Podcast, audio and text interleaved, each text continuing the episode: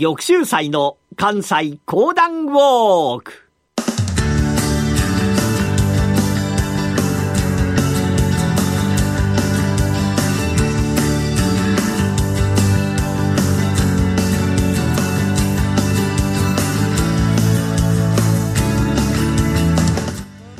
玉州祭の関西講談ウォーク。この番組はなにわの講談師玉田玉州祭さんにこれまで歩いてきた歴史上の人物や出来事にゆかりの深い関西のさまざまな土地をご紹介いただきます。今月お届けしている黒田官兵衛のお話。今週は官兵衛が秀吉の軍師として戦った三木合戦のお話です。それではこの後玉州斎さんにご登場いただきましょう。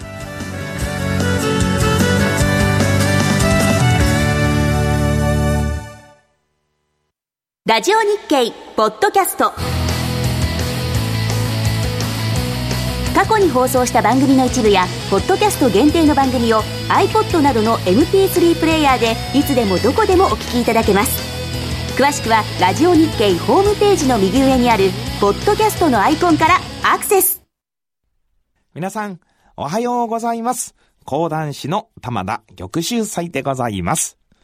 えー今月、皆様にお楽しみいただいておりますのは、黒田官兵衛でございます。まあ、この黒田官兵衛という方は、日本一の軍師と呼ばれた方でございますが、初陣の青山合戦にしても、メガ城の戦いにいたしましても、やはり軍略によって、えー勝ち進んでいく。わずかな小勢で大軍に立ち向かってっていく。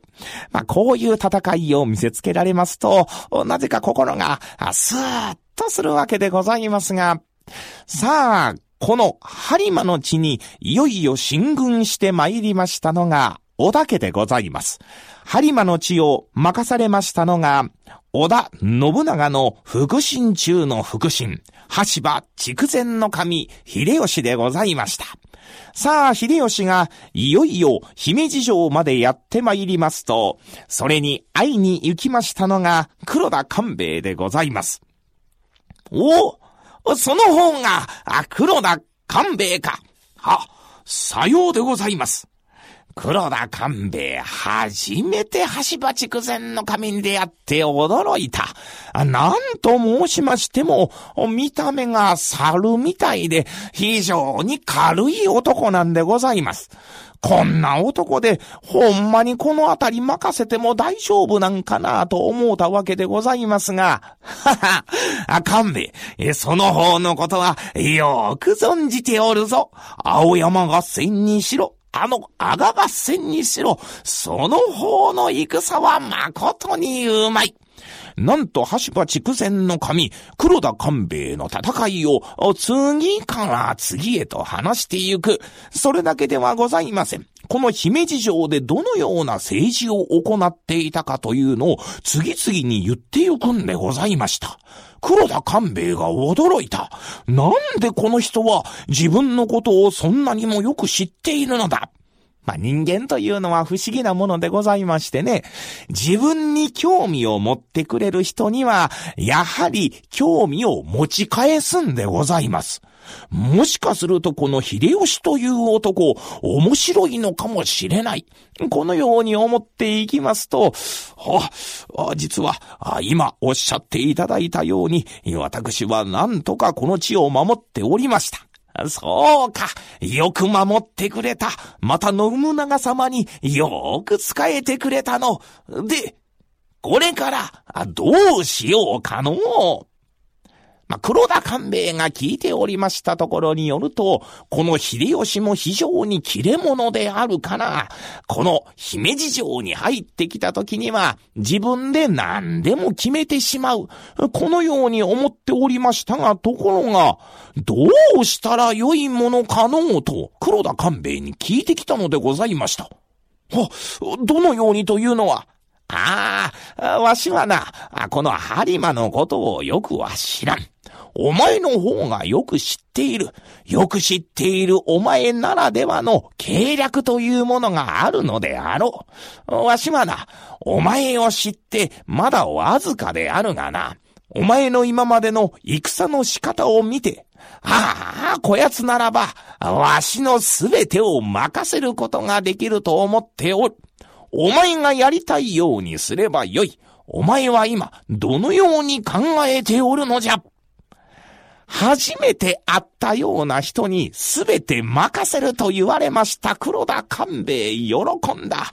この人のためならば自分の人生かけていいかもしれない。まあ、こう思ったんです。ここが秀吉の人たらしと言われるゆえんでございましてね。黒田官兵衛頭を下げながら、しからば、こうこうこうでいかがでございましょうかと話をする。すると秀吉が、なるほど、なるほど。さすがは黒田官兵衛じゃ。その方の言うようにしようかの。まあ、このように言われますと、黒田官兵衛さらにさらに頭を下げて、申し上げます。ん？官兵衛、どうした？は、私、一つ、願いがございます。おお、お願いというのは一体何じゃ？あ、この姫路城を、秀吉様、あなたにお渡ししようと思います。何？これはお前の城ではないか。は、私の城ではございますが、この度、この地に秀吉様が入られたのでございます。秀吉様に仕えていくのが、我が黒岳の道と悟りました。どうぞこの姫路城を好きにお使いくださいませ。うーん、ういやつであるの。はい、わかった勘兵衛。その方の言う通り、この姫路城は、これからわしが使わせてもらおう。しかしながらな、わしは、その方の軍略を使わせてもらうからな。はあはあ。二人とも、まさに、ウィンウィンの関係で、この先の戦を進めていくことと相なったわけでございました。この播磨の地にありまして、小田家にとって目の上の単行部となっておりましたのが、三木城。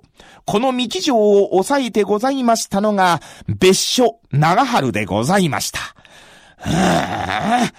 あの別所長春を何とかせねばならぬが、どうしたらいいものかのそのように、橋場筑前の神秀吉が問いますと、目の前におりますのが、軍師の黒田官兵衛。そして、橋場筑前の神に仕えてございましたもう一人の軍師。これが、竹中半兵衛でございます。竹中半兵衛の黒田官兵衛も、両方とも日本一と呼ばれました軍師。この二人が、橋場筑前の神秀吉のもとに集まった瞬間でございます。は、申し上げます。やはり、戦というものは、人形を見渡せるところに進むのが浄土かと。このように竹中半兵衛が申し上げますと、黒田官兵衛が、は、まさに半兵衛殿の言う通り、それならば、諸佐山遠教寺に登るのが、これ一番かと。おー、諸佐山遠教寺か。はい、わかった。しからばそこに軍勢を進めてみよう。さあ、秀吉の本陣が、諸佐山遠教寺へと上がってくる。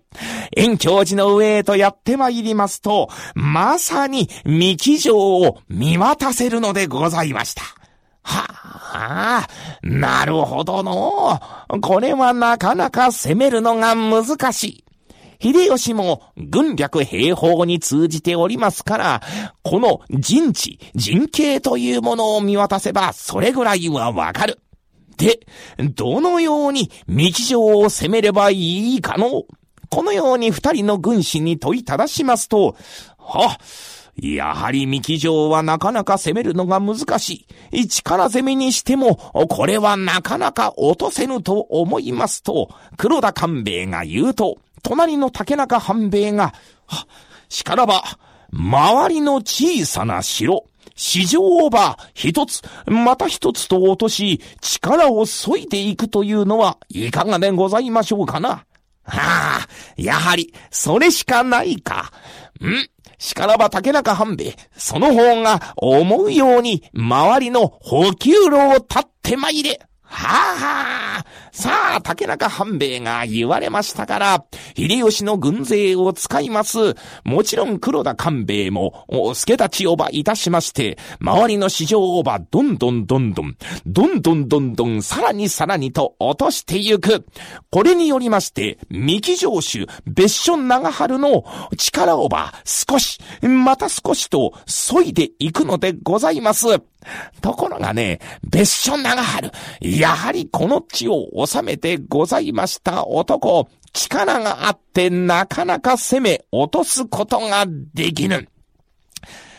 その方ら二人の言葉によって周りを立っていったがな、なかなか落とすことができんぞ。どうすればいいのじゃ。もう一年以上も経っておる。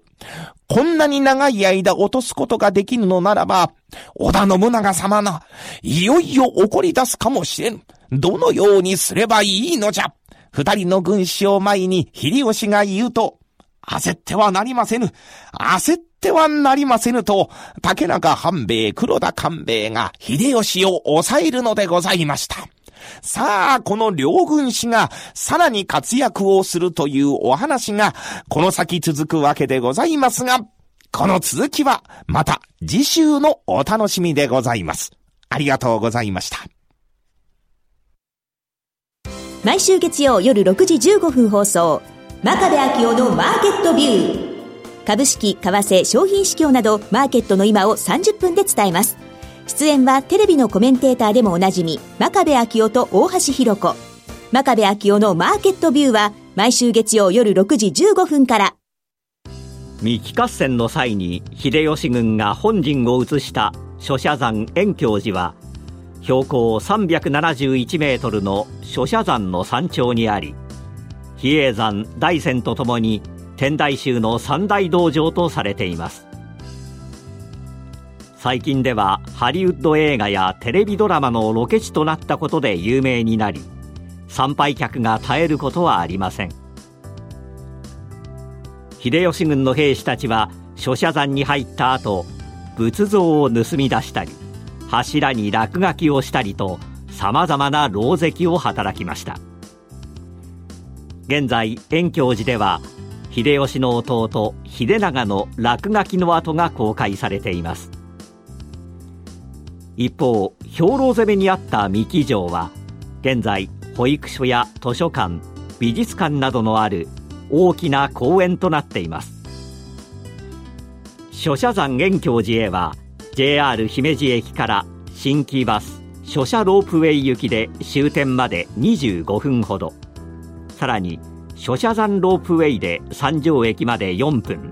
そこから20分ほど歩いて到着です。一方の三木城は神戸電鉄三木上野丸駅から歩いて3分ほどです。詳しくは番組ホームページをご覧ください。玉州祭の関西講談ウォーク。来週も三木合戦のお話が続きます。どうぞお楽しみに。